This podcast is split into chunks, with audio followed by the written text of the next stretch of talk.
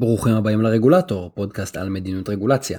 אני גיא והיום נדבר על היום שאחרי התרסקות מטוס בואינג 737 מקס. הפרק הזה קצת טריקי, כי כתבתי אותו ב-23 למרץ 2019 ממש אחרי ההתרסקות של מטוס בואינג 737 מקס. והאירוע עדיין התגלגל ולא כל העובדות היו ידועות. אבל אנחנו בעד לקיחת סיכונים, ואני מקליט את הפרק עכשיו ממש כמו שכתבתי אותו במקור עם ההשערות והנחושים שהיו לי לגבי העתיד. נתחיל עם ההתרסקות של המטוס והתגובות. באוקטובר 2018 מטוס בואינג 737 מקס 8 של חברת ליון אייר התרסק לתוך הים. בהתרסקות הזאת נהרגו כל 189 אנשים שהיו על המטוס, גם הצוות גם הנוסעים. כחמישה חודשים לאחר מכן, ב-10 למרץ 2019 19 התרסק מטוס נוסף בואינג 737 מקס 8 אה, הפעם של חברת אתיופיאן איירליינס. מדובר במטוס חדש יחסית דגם שאמור להפוך למאוד מאוד נפוץ.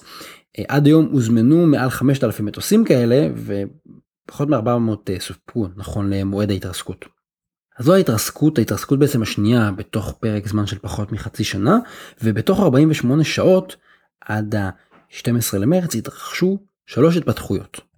הדבר הראשון שקרה, המניה של בואינג צללה, התרסקה, היא הפסידה 13.5% מהשווי שלה. זאת אומרת, בואינג שווה 410 מיליארד דולר, ככה שאנחנו מדברים על מחיקה של 55 מיליארד דולר בימים ספורים. ככה נמחק השווי.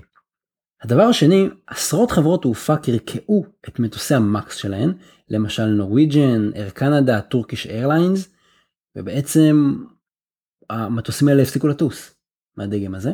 הדבר השלישי הוא הרגולטורים. הרגולטורים של עשרות מדינות הטילו איסורים על כניסה של דגמי מקס 8 ומקס 9 לשטח שלהם, והורו לקרקע את המטוסים שנמצאים כבר באותן מדינות. סין הייתה מהראשונות שהוציאו כזאת הוראה, לאחריה הטילו איסורים דומים גם באיחוד האירופי, באוסטרליה, בבריטניה. בארצות הברית קרה משהו מוזר יומיים אחרי ההתרסקות ב-12 למרץ ה-FAA, הרגולטור האמריקאי, ה-FAA הודיע שאין בעיה סיסטמטית או סיבה אחרת שמצדיקה להורות על קרקוע של מטוסי המקס בארצות הברית. אבל למחרת, ה-FAA כבר שינה את עמדתו והורה על קרקוע זמני של כל המטוסים. בהוראה של ה-FAA מוסבר שהתגלו קווי דמיון בין שתי התאונות ולכן כן יש להם חשד לכשל סיסטמטי שמתרחש מיד לאחר ההמראה. בעקבות ה-FAA גם בישראל אה, שר התחבורה ישראל כץ הורה על איסור דומה וגם בישראל קרקעו מטוסים כאלה ואסרו על כניסה שלהם. אוקיי אז מה הלאה בעצם. אה, מיד אחרי התאונה בואינג היצרנית של המטוס התחילה לעבוד על אה, בדיקה של המטוס והתוכנה שלו וגם על תיקון. היסטורית מה שהיה קורה זה שאם ה-FAA היה מחליט שהתיקון משביע רצון ואפשר לבטל את הקרקוע אז יתר הרגולטורים בעולם היו מאמצים את ההחלטה שלו ומתיישרים איתו. אה, זאת אומרת במידה מסוימת ה-FAA הוא היה הרגולטור המוביל נקרא לזה. אבל הפעם קרה משהו קצת שונה. הפעם הרגולטור הקנדי ה-TCCA והרגולטור האירופי ה-EASA הודיעו שהם לא בהכרח הסתמכו על האישור של ה-FAA האמריקאי והם ידרשו לבדוק בעצמם את התיקון תוכנה שבואינג הולכת לעשות. ההחלטה הזאת מבטאת חוסר אמון לא כלפי בואינג אלא דווקא כלפי הרגולטור שלו, כלפי ה-FAA. הדרמה היא בעיקר בהחלטה של ה-EASA האירופי שהוא הרבה הרבה יותר נחשב מהקנדים. בעצם יש לנו שני גופי רגולציה כבדים היום בעולם המערבי, האירופאים והאמריקאים. נשאלת השאלה למה שהם יצאו בהודעה כזאת, למה שהם יודיעו שהם בעצם לא סומכים על ה-FAA האמריקאי. ופה אני ממש הולך לספקולציות. אז אפשרות אחת זה שיש פה שוני טכני בין הרגולציות. בהרבה מאוד תחומים יש הבדלים בין הדרישות, בין הסטנדרטים המקצועיים וגם בין השיטות פיקוח של ארה"ב ושל האיחוד האירופי. למשל ה-EASA הודיעו והם קצת עקצו את האמריקאים הם הודיעו שלדעתם הבדיקות הסטנדרטיות לא מספיק טובות עבור מטוס עם מערכת fly by wire, מערכת בקרת טיסה שנשלטת יותר על, על ידי המחשב ולא לגמרי על ידי הטייס. האירופים אומרים פחות או יותר שהבדיקות של האמריקאיות, הבדיקות הסטנדרטיות לא מספיק טובות. בנוסף בחלק מהתחומים המקצועיים האירופאים נחשבים למחמירים יותר, ובאופן כללי הגישה הרגולטורית שלהם משקפת יותר שנאת סיכון בהשוואה לאמריקאים. אז יכול להיות שיש פה פשוט מחלוקת אה, אה, מקצועית בשדה של הרגולטורים על רמת הסיכון שהרגולטורים והממשלות מוכנים אה, לאפשר ומוכנים לקחת. סיבה שנייה, אני גם זורק אותה כספקולציה, זה שיש פה מאבק בין שני רגולטורים ויש פה אולי חוסר אמון ב-FAA האמריקאי בגלל שיקולים כלכליים. כמו שיש לנו שני שחקנים רגולטוריים מובילים, האמריקאים והאירופים, יש לנו גם בעולם שתי יצרניות מטוסים מובילות, בואינג אמריקאית ואיירבאס אירופית. כמובן שיש תחרות מסחרית בין שתי יצרניות המטוסים. מאחר שמדובר בתעשיית ענק, כל אחת מהחברות האלה מעסיקה למעלה מ-100 אלף עובדים ומכניסה עשרות מיליארדי דולרים בשנה. אז יכול להיות שהאירופים חושדים שה-FAA קצת אה, דואג לבואינג, קצת מרחם על בואינג בגלל שהיא חברה אמריקאית, ולכן הוא לא יקפיד אותה מספיק.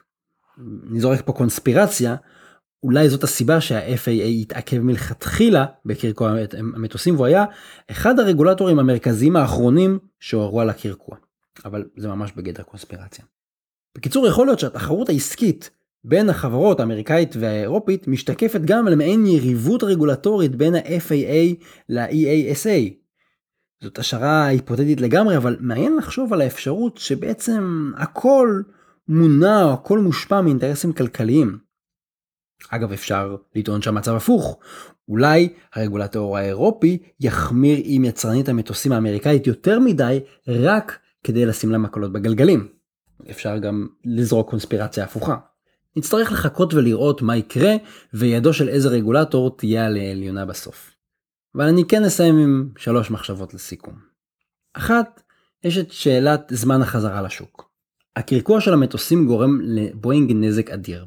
הוא כמובן גם גורם נזק לחברות התעופה וגם לנוסעים שסובלים מביטולי טיסות, וכתוצאה מכך גם יש עליית מחירים. ככל שתהליך הבדיקה והאישור הרגולטורי יתעכב, ככה ההתאוששות תהיה יקרה יותר לכולם. זה ממש לא דבר שנעצר בבואינג, ממש לא, בואינג לא היחידה שסובלת. מצד שני, קשה להאשים את הרגולטורים שרוצים לוודא שהם לא נותנים אישור למטוס שיתרסק פעם שלישית בתוך כמה חודשים. נקודה שנייה זה היריבות בין הרגולטורים. אם אנחנו עדים ליריבות בין הרגולטורים של האיחוד האירופי לבין האמריקאים זה יהיה מעניין. אבל כנראה שמלחמה כזו תנוהל בסוף על הגב של המפוקחים ועל חשבונם.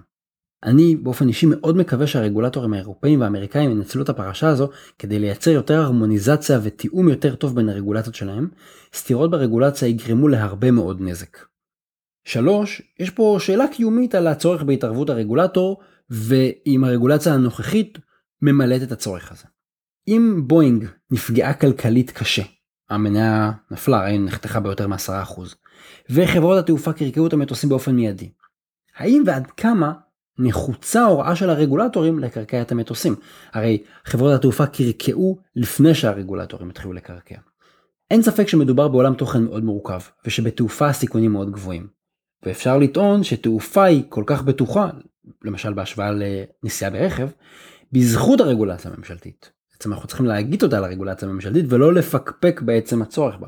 אבל מפתה לשאול האם חברות התעופה ויצרניות המטוסים לא ידאגו בעצמם למנוע תאונות מראש ולא ידאגו לתחקר ולתקן תקלות בדיעבד גם אם אין רגולטור שיושב על הראש ואומר להם לעשות את זה.